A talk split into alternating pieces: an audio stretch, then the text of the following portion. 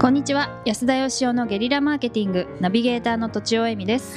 A 型に嫌われがちの B 型の金子恵美です。安田義生です。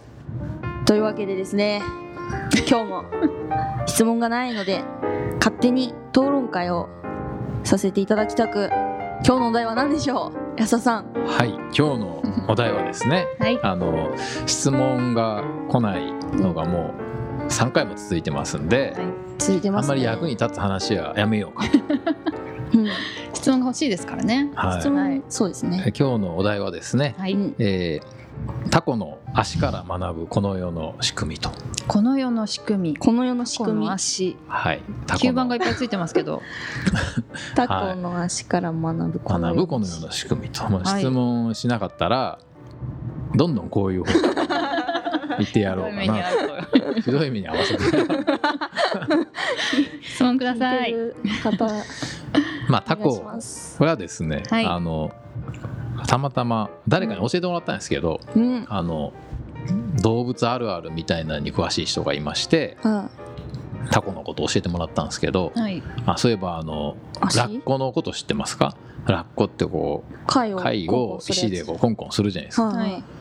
コンコンする石はちゃんと決まってるらしいんですよ、うん、自分用に、自分のお気に入りの石。あ、めっちゃ可愛い。でこれをなくさないようになんか袖にポケットがついてるらしく、ラッコのポケットになくさないようにしまってるんですって。すごいですね、進化って。そうなんですか。自分の体にポケットがあるってことですか？サンガルみたいに、まあ、動物あるあるの人が言ってたんで、もしかしたら嘘かもしれないんですけどはいでね、うん、そのタコの話なんですけど、はい、タコっつうのはですね、こうもう追い詰められてですね、食べられそうになると、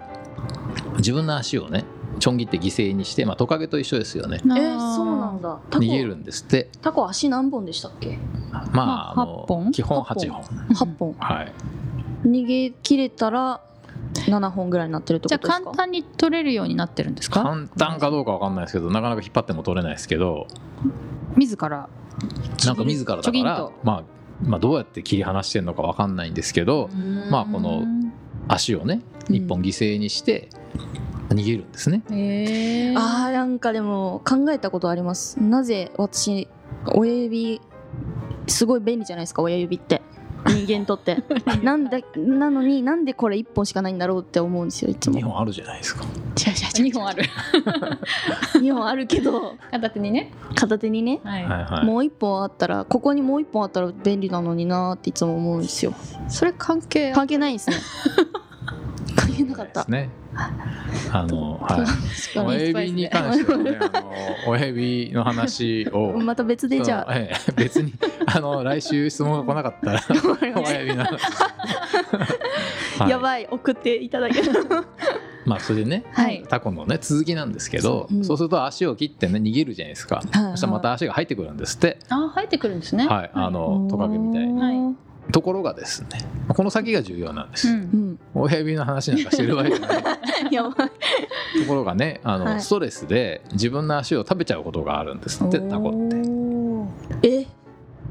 はい、でその場合には足が再生されないということなんです。深いでしょ、はい、深い。だからこう自分の命を助けるために切り離したものは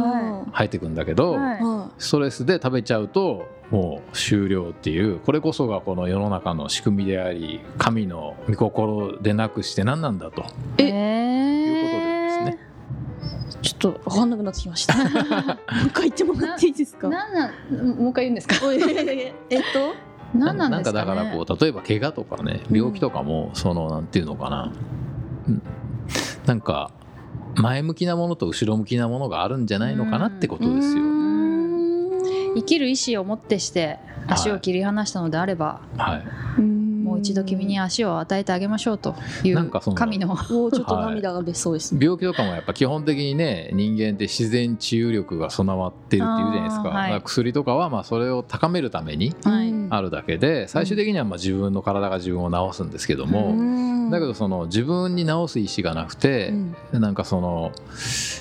なんか自分を大事にしないっていうか、薬に頼りがちになってしまうの。頼りがち、うん、まあなんかそんなに本当に神様みたいな大げさなもんじゃないかもしれないんですけど、その生物の仕組みとか世の中の仕組みっていうのがやっぱ何かしかのこう法則みたいなもんがあると僕は思ってまして、面白い。その考えたい。これに例えると、はい、自分を大事にしてないみたいなのって、はい、どういうケースがあるんですかね。まあ、人間の場合、指、はい、切り離して逃げれませんけど、はい、なんでしょうね。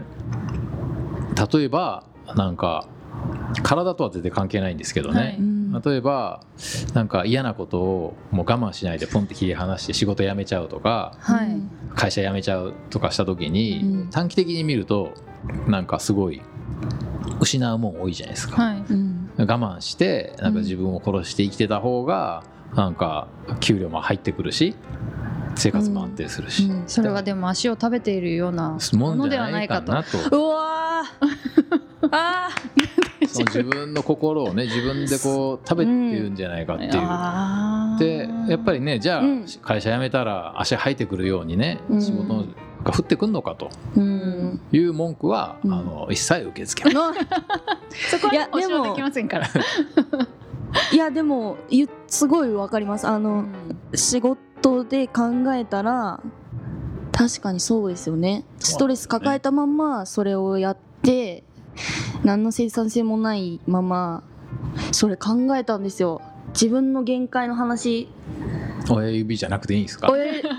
自分の限界の話何回か前に出てましたね。自分の限界がどこまで頑張れるかっていうのをちょっとまだ分かんないですけど考えていて、